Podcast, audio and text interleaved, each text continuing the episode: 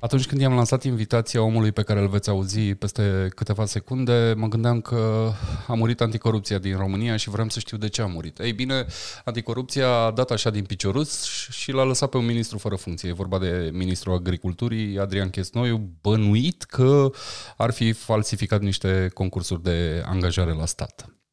Dar uh, întrebarea mea rămâne cumva, uh, poate domn, cazul domnului Chesnoiu a fost doar așa o, o excepție. Poate se va dovedi că n-a făcut nimic omul, care, insist, și-a dat demisia imediat, cum, uh, cum s-a auzit de, de ancheta DNA-ului și atunci o să mă lămuresc dacă e vie sau nu anticorupția cu invitatul meu de azi, care este Codru Vrabie. Codru Vrabie este o figură a societății civile de vreo 20 de ani, sper să nu greșesc, și este cunoscut într-un fel în care nu foarte mulți oameni din România pot fi cunoscuți, și anume ca expert în buna guvernare. Nu e puțin lucru să ți se spună așa ceva. Este și consultant, are mai multe personalități, ca să zic așa. Codru, salut! Lămurește-mă dacă a murit sau nu anticorupție.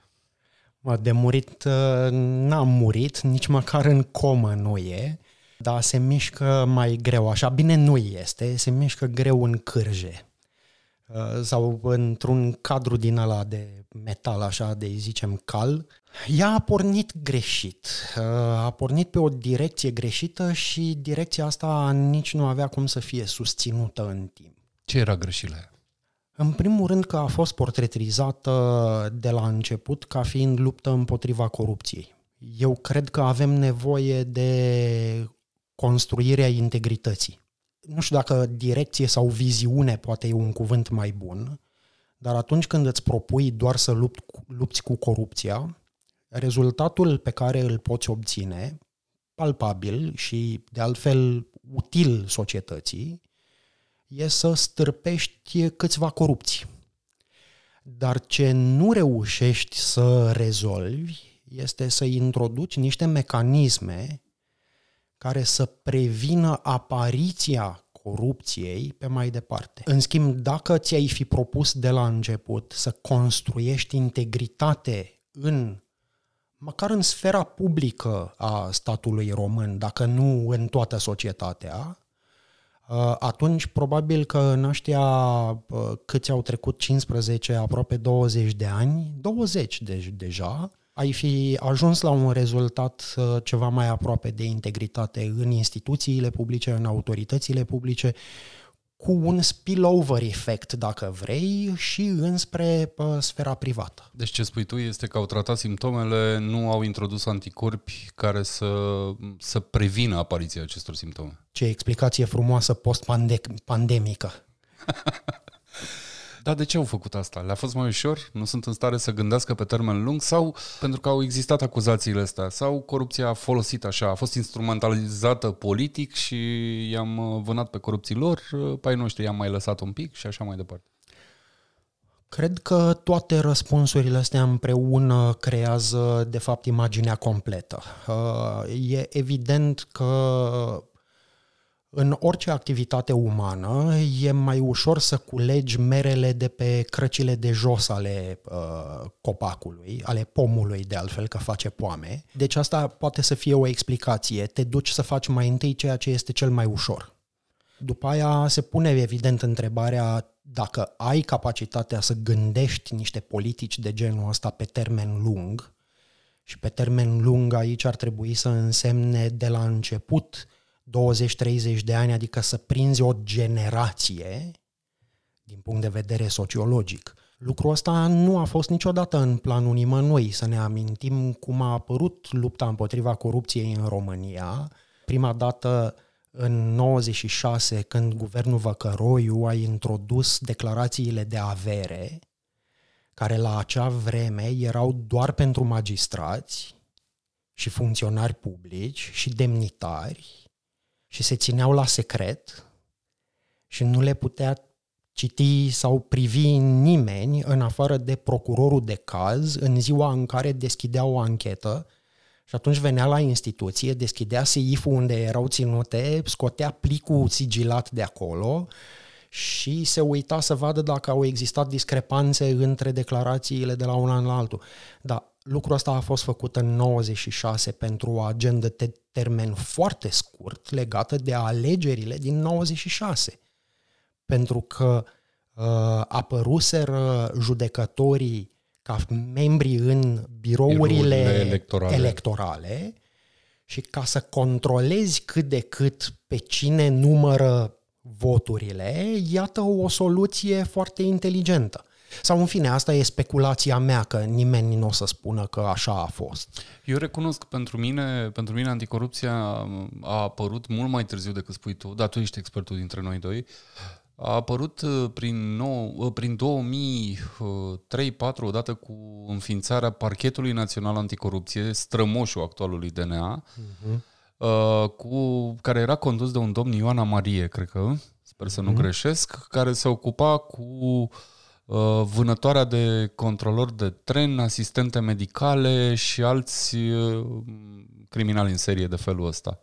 Um, îți, uh, îți confirm uh, amintirea, uh, dar îți aduc un detaliu de istorie. Prima, prima, prima oară când conceptul corupție sau anticorupție a apărut într-un document oficial al statului român, a fost în perioada 91-92, când s-a constituit o comisie parlamentară de anchetă pentru a vedea ce s-a întâmplat cu fondul uh, locativ de la fosta Uniune a Asociațiilor Studenților Comuniști, UASCR. Uite, nu mai țin minte. Și ce s-a întâmplat? Au ajuns la vreo concluzie sau încă mai căutăm? Eu nu am găsit niciodată raportul final al acelei comisii de anchetă. Clar. Au făcut uh, o comisie și au rezolvat. Și apoi, da, în uh, anul 2002 am văzut înființarea Parchetului Național Anticorupție, care era condus de domnul Amarie, uh, procuror de la Suceava, întâmplător fratele unui senator PSD de la acea vreme, dar nu asta nu e relevant, uh, numai că iarăși e important de reținut cum am ajuns în situația de a se înființa Parchetul Național Anticorupție. Are legătură cu aderarea la Uniunea Europeană? Greșesc? Uh, și da și nu. Hai să explicăm mai întâi cum nu. A fost odată ca niciodată uh, la parchetul general o secție specială pentru combaterea corupției și a crimei organizate, condusă de un procuror tânăr pe nume Ovidiu Budușan, care s-a apucat să ancheteze o suspiciune de finanțare ilegală a campaniei electorale a lui Ion Iliescu din anul 2000. Pentru cine își mai aduce aminte cazul Costea cu afișele aduse din Franța, Costea fiind un româno-francez care da. pusese niște bani în campanie și pentru această crimă de lez majestate, Ovidiu Budușan, în esență, nu putea să fie demis de acolo, dar s-a putut face altceva, și anume să fie desfințată secția specială. Uite, uite, n-am știut asta. Adică n-am știut legătura dintre, știu de cazul ăsta, nu știam de legătura cu înființarea PNA-ului și Budușan. Și drept urmare, statul român a fost luat la întrebări dinspre Bruxelles, bine, bine, și voi ce fel de structură aveți până la urmă pentru a lupta cu crima organizată și cu corupția? Și guvernul României a răspuns, deocamdată nu avem o soluție, dar vă rugăm, trimiteți-ne un specialist care să ne ajute să găsim cea mai bună soluție. Și așa a ajuns în România pe un program de twinning din partea Uniunii Europene uh, David Martinez Madero, uh, procuror anticorupție din Spania. Uh, Dumnezeu să-l odihnească, sărmanul a făcut un infarct pe un aeroport cândva. Un om fantastic, mi-a făcut o mare plăcere să-l cunosc în perioada 2001-2003, cam așa. Uh, și David a fost unul dintre oamenii care a ajutat uh, înființarea Parchetului Național Anticorupție pe niște principii sănătoase. Unul dintre ele, că poate revenim la el mai târziu, fiind acela că a avut de la început polițiști judiciari detașați Însă tu ți-ai amintit de episodul 2002 când a fost înființată cu surle și trâmbițe Parchetul Național Anticorupție. Și cel mai mare caz al lor, sper să nu greșesc, era și era uriaș pentru vremea aia. Cine a prins 2002 poate, sau 2003, poate și aduce aminte, era cel al lui Fănel Păvălache. Prinseseră un consilier de la guvern care nu știu ce trăznaie făcuse. Cred că, cred că s-a finalizat și într-un dosar chestia aia care a ajuns în instanță și s-a lăsat cu o condamnare.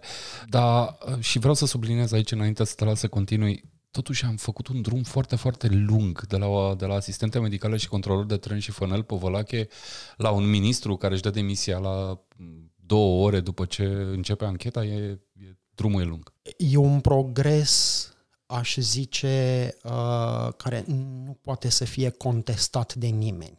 Este Problema pe care o pun eu este că se putea face mai mult pe partea de prevenire a corupției suntem bine echipați la combatere.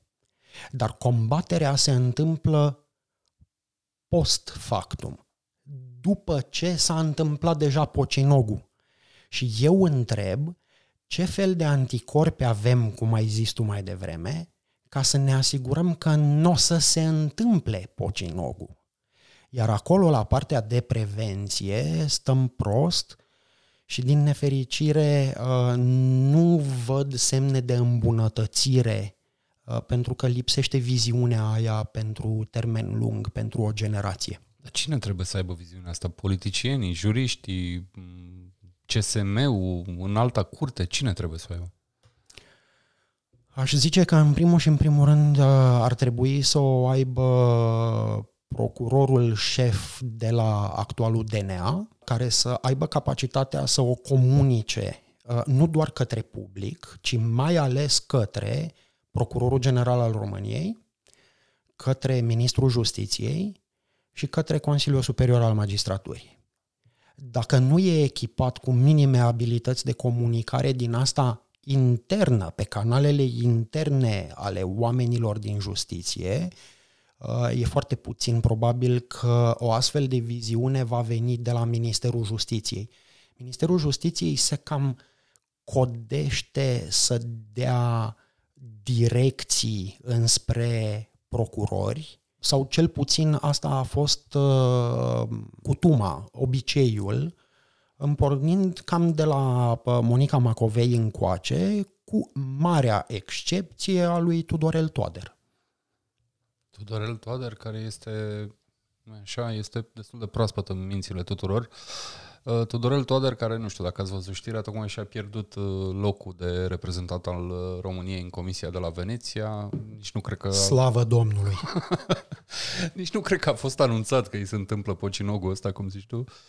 Dar să ne întoarcem la istoriile noastre. Bun, s-a înființat PNA-ul, l-au prins pe Fănel pe Volache, dar nu mergea treaba. Era destul de clar că nu mergea nu mergea treaba, dar există și o explicație interesantă de proces, dacă vrei, din vechime. Uh, în anul 2003, cred, sau 2004, cred că mai degrabă 2003, uh, au existat camioane întregi de dosare care au fost rulate de la parchetul general la parchetul anticorupție înapoi și înapoi încă o dată și înapoi încă o dată de patru ori. De patru ori? Nu se hotărau cine are autoritate sau se temeau de ele? Undeva la începutul anului, să zicem în februarie, a trecut o ordonanță de urgență cu niște modificări de competențe pentru parchetul anticorupție. Prin urmare, dosarele au plecat de la parchetul general la PNA. Prin uh, aprilie-mai, Parlamentul a adoptat ordonanța de urgență cu modificări. Pentru că a făcut modificări, o parte din dosare au fost urcate în camioane și au plecat de la PNA înapoi la parchetul general. În toamnă, o altă ordonanță de urgență a modificat din nou. Iarăși au fost urcate în camion după încă două luni, Parlamentul a aprobat ordonanța de urgență cu modificări. Alte camioane, alte dosare. Și ca să simplific, în tot timpul ăsta, în toate etapele descrise de codru mai devreme, dosarele alea nu au fost instrumentate. Nu a lucrat nimic, nimeni la ele pentru că nimeni nu știa ale cui sunt. Începeau să lucreze, se mutau dincolo și tot așa.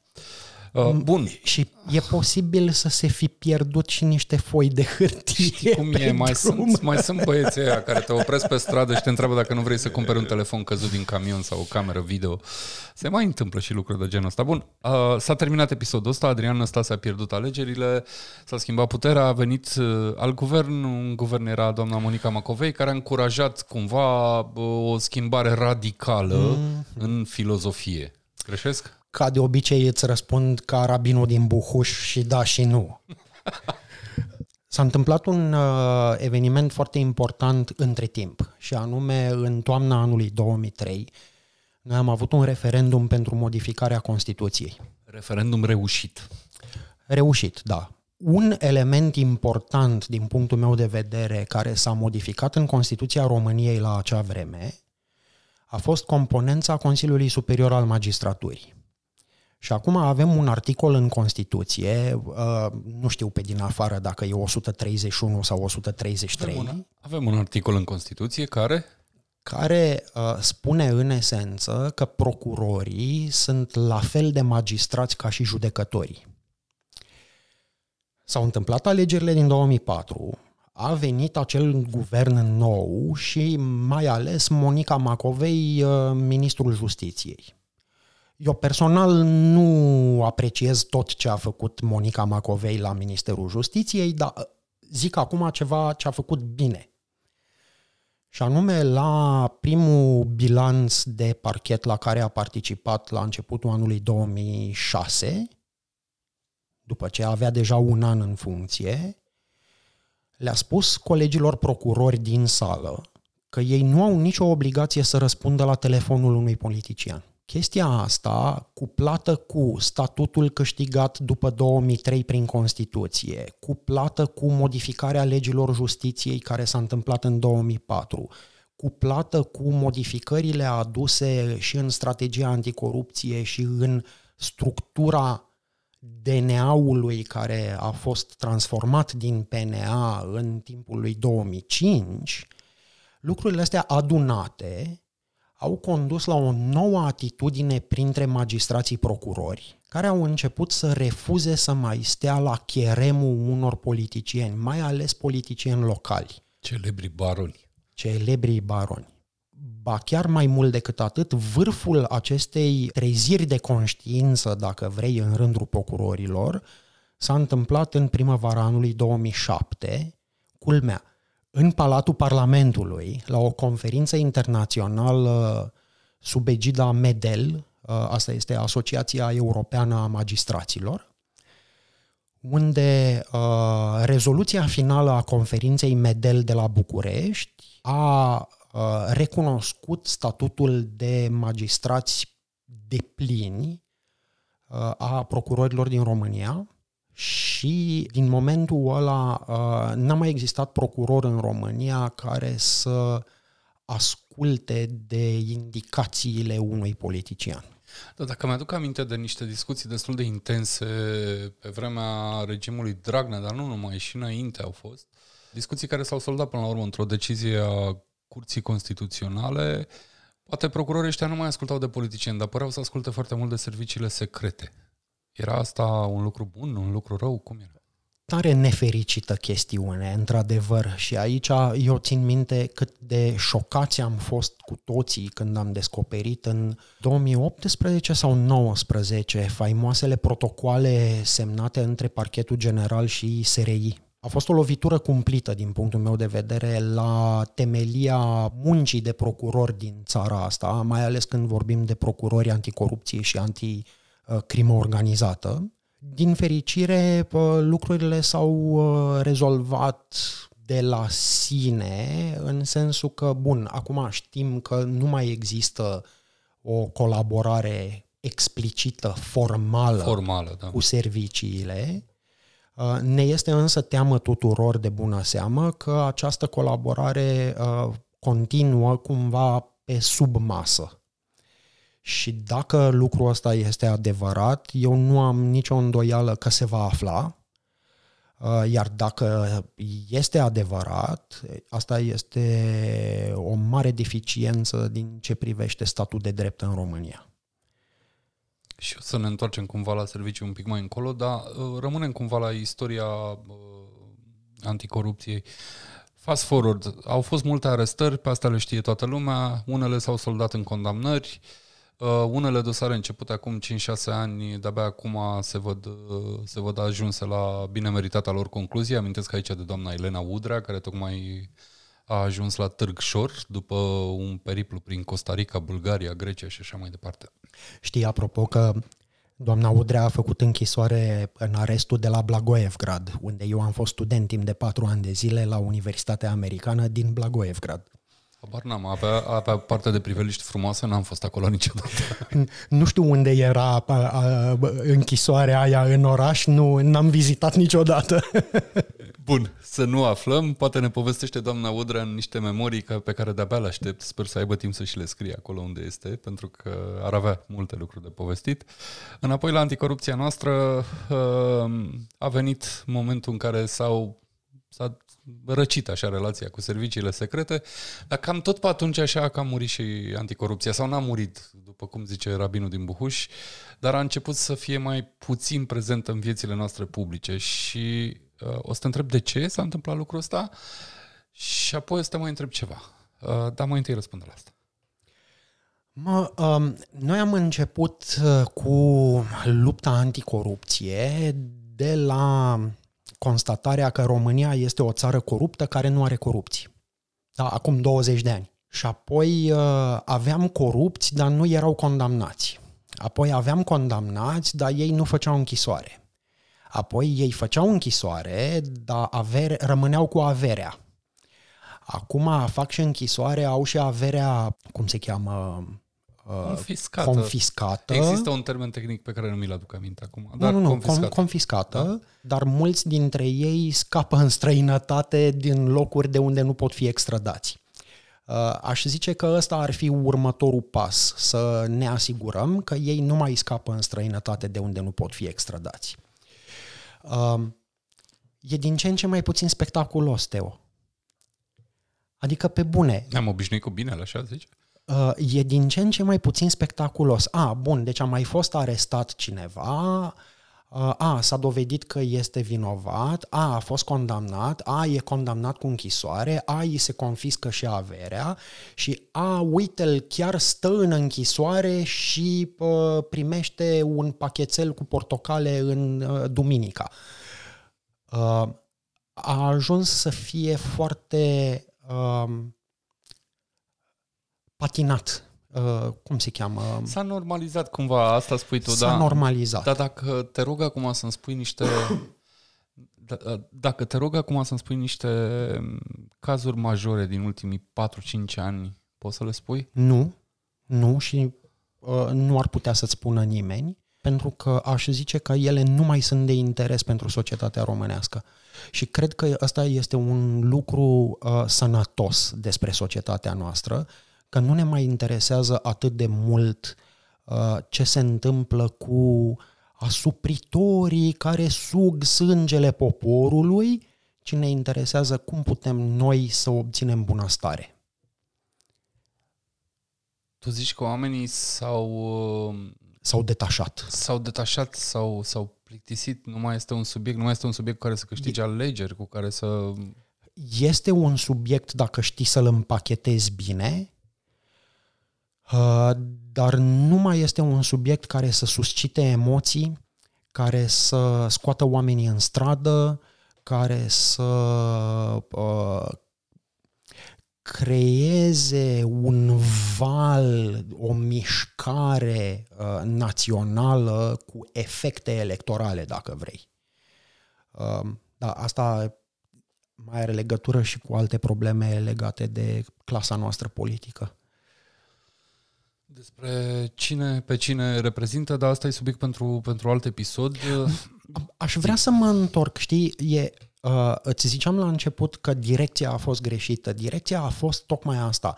Uh, prinde-i pe micuți, rupele capul. Bun, după aia micuții nu au mai fost așa micuți, au fost și mijlocii și mai măricei. Faptul că am avut inclusiv un prim-ministru trimis la închisoare nu e de aici, de acolo. Uh, faptul că un ministru, cum spui tu, uh, în mai puțin de 24 de ore își pune demisia pe masă și caută să facă lumină sau, nu știu, să-și apere onoarea, iarăși este foarte bine, dar nu e suficient. Noi, în continuare, în instituțiile din România, nu avem niște consilieri de etică cu mintea în cap deși funcția există, dar de obicei este ocupată de cel mai tânăr om care ajunge în instituție, pe sistemul uh, nu știi ce să faci în afară de cafele, n-ar nimic, mai ia o cocoașă. Noi nu avem uh, sisteme de prevenire din uh, zona asta de uh, abținere să zici, uh, șeful, îmi pare rău, nu poți să-mi dai mie lucrarea cu tare pentru că eu am in, in, posibil un interes prin vărul meu care are și el o chestie pe subiectul ăsta. Dă-i o altcuiva. Uh, nu e, n-au, oamenii nu au reflexul ăsta uh, de a spune, bă, e incorrect. Iau-o înapoi și fă-o corect de la început. Uh, eu nu știu niciun, uite, în urmă cu Uh, s-au făcut aproape 10 ani, da. Uh, deci în Strategia Națională Anticorupție 2012-2015, prelungită până în 2017, scria că fiecare incident de integritate, adică orice caz de corupție, de conflict de interese, de ce o fi, reprezintă un eșec de management, ceea ce din punct de vedere conceptual este perfect corect ai auzit vreodată de vreo instituție din România care să se ducă la un asigurator și să zică bună ziua, vrem să facem o asigurare împotriva eșecului de management? Nu. Ar fi putut să o facă? În mod evident, da. Pentru că în lumea asta mare există companii private care se asigură împotriva eșecului de management. Atunci se lasă pe mâna asiguratorului care vine și face o analiză funcțională spune, acolo aveți niște vulnerabilități, că astea ar putea să fie amenințările, cam astea ar fi riscurile, adică probabilitățile, pentru aceste riscuri vă asigur sau nu vă asigur. Și în funcție de cât de mare e riscul, crește și prima de asigurare. Crește evident prima, ca la, ca la mașini. Să putea face, se putea face. A făcut-o cineva? N-a făcut-o nimeni. De ce? De ce? Păi nu știu, că a fost un dobitoc pe nume Vrabie, că pasărea tot dobitoc e, da? Așa. Um, care a spus lucrurile astea în conferințe, uh, la evenimente, la traininguri. Mă, pentru că știi cum e, nu s-a putut, dar n-am avut bani, n-a dar fost n-a, momentul. n-a fost momentul, n-a avut cine să scrie hârtia, uh, domnul era plecat, domnul cu ștampila. Și n-ai avut nici dosar cu șina. Uh, acum că vorbeai de stingerea emoției legate de anticorupție, vreau să rămânem cumva în zona asta de emoții uh, pierdute sau nefolosite și să mă refer la ceva mult mai uh, recent și anume proiectele de lege ale siguranței naționale. Ah. Proiect, proiectele astea, în alte vremuri, uh, ar fi creat poate ceva care să aducă cu 10 august, cu ordonanța 13, cu demonstrațiile post-colectiv, cu piața universității, cu ce vrei tu. Gândește-te la orice, orice reacție civică destul de serioasă așa și te-ai fi așteptat ca și asta să fie la fel. În loc de asta am văzut că pe multe canale media ele nici n-au fost menționate decât atunci când a vorbit președintele despre ele ceea ce spune mai multe despre canalele media decât despre președinte.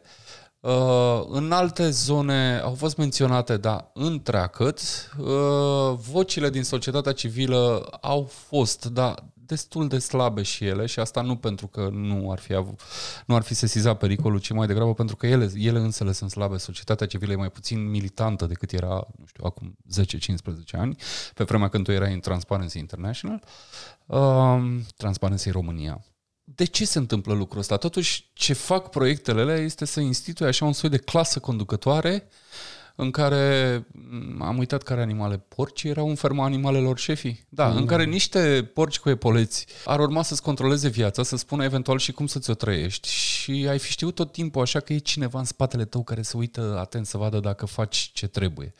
Proiectele la probabil nu vor, nu vor trece în forma actuală, chiar și președintele României a, a promis lucrul ăsta.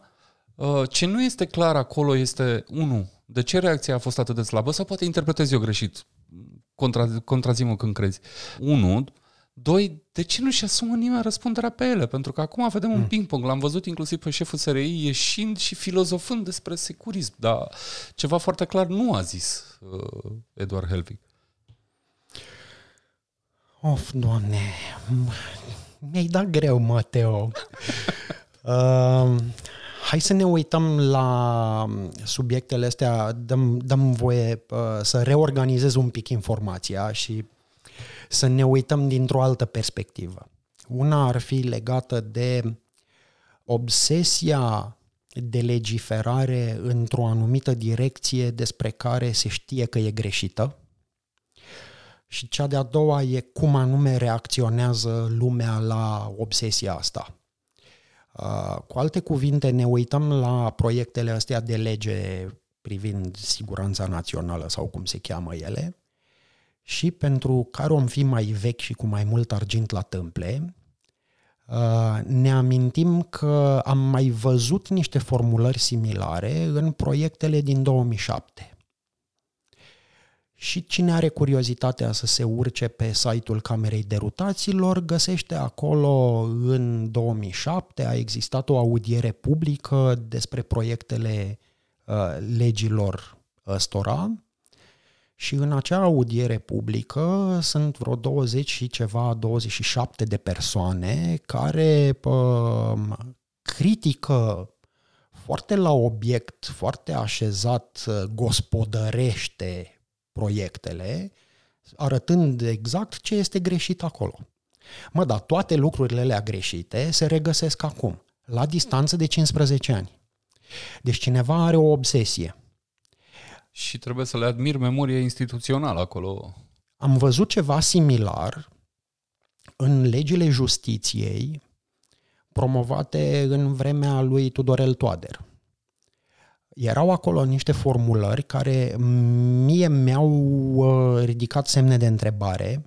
Știi, ca și cum ar fi Emilia Șercan care citește o teză de doctorat și zice, mă, am mai citit asta undeva. Mm. Sper că ne ascultă Emilia.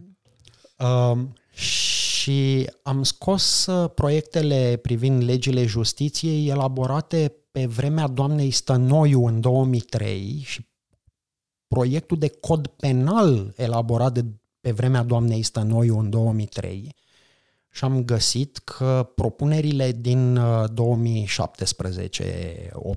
uh, semănau cu alea din 2003. Deci la distanță de circa 15 ani mai există cineva care încă mai împinge niște idei care sunt vetuste.